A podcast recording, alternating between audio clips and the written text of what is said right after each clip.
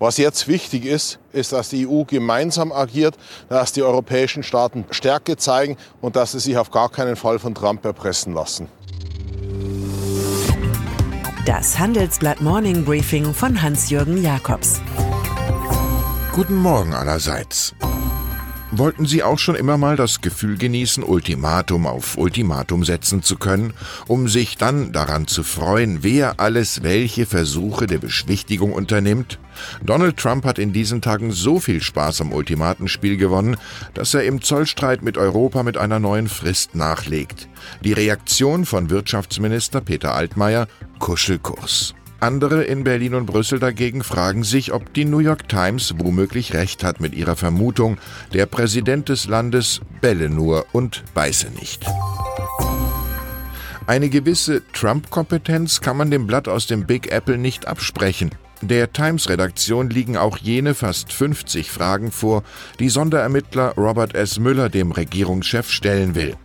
Bei den meisten geht es um Trumps Verhältnis zu Russland und um mögliche Manipulationen der US-Wahl. Zum Beispiel geht es auch darum, warum Sicherheitsberater Michael Flynn und FBI-Chef James Comey so früh gehen mussten. Diesmal kann der Präsident den Ultimaten-Joker nicht ziehen. Die gefährlichsten Unwahrheiten sind Wahrheiten mäßig entstellt, wusste Aphoristiker Georg Christoph Lichtenberg. Es gibt Neues von Mark Zuckerberg, dem Datenjongleur aus Silicon Valley. Seine Lieblingsrolle ist jetzt die des Datenschützers. Auf der eigenen Entwicklerkonferenz stellte der Facebook-Chef die Funktion Clear History vor, mit der Nutzer ihre Browser-Historie einsehen und löschen können. Vor dem Sauberwaschgang ist Jan Kuhm, Gründer des von Facebook gekauften Dienstes WhatsApp, aber offenbar weniger überzeugt. Clear History heißt bei ihm, kurz vor der Konferenz Reis auszunehmen. Bei so viel vernetztem Chaos fällt einem Bertolt Brecht ein. Als der Geist noch in Höhlen hauste, war er unbeachtet, aber frei. Auf einer Liste der mächtigsten Arbeiterführer der Welt käme Bernd Osterloh mit Sicherheit unter die Top Ten. Der Mann ist schließlich Oberbetriebsrat und Aufsichtsrat im größten deutschen Industriekonzern VW. Das alte Käfermotto läuft und läuft und läuft trifft auf ihn in besonderem Maße zu. Mental von der eigenen Beschleunigungsstärke voll überzeugt, gibt er in Wolfsburg nun den Managementberater im McKinsey-Stil. Der neue CEO Herbert Dies solle bald einsparen Osterlot ist im Handelsblatt. In einem Konzern mit seinen zwölf Marken müssen wir die Synergien besser heben. An diesem Mittwoch legt Finanzminister Olaf Scholz SPD die aktuelle Haushaltsplanung vor.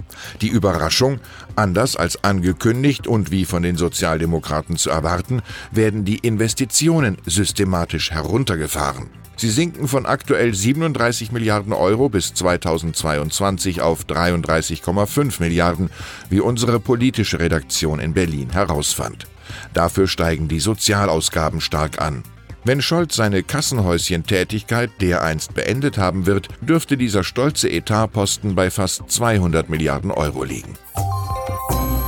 Die erfreulichste Wendehalsgeschichte dieser Tage kommt aus Großbritannien.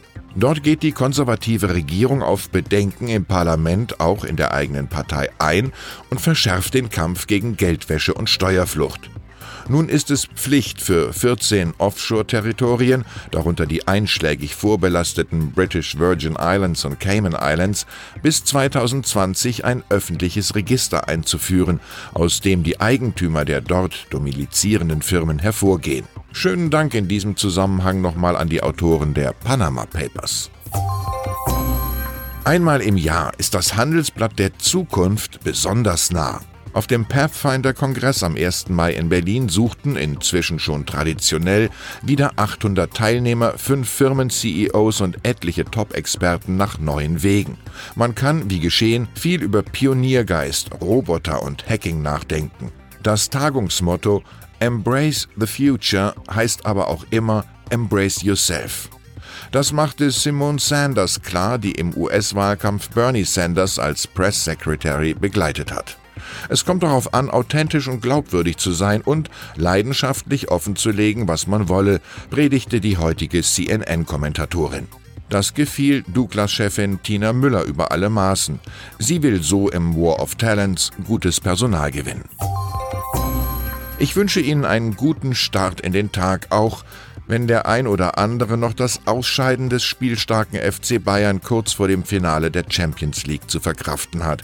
Das 2 zu 2 bei Real Madrid war formal ein Remis, tatsächlich aber Triumph und Niederlage in einem. Es grüßt Sie herzlich Hans-Jürgen Jakobs.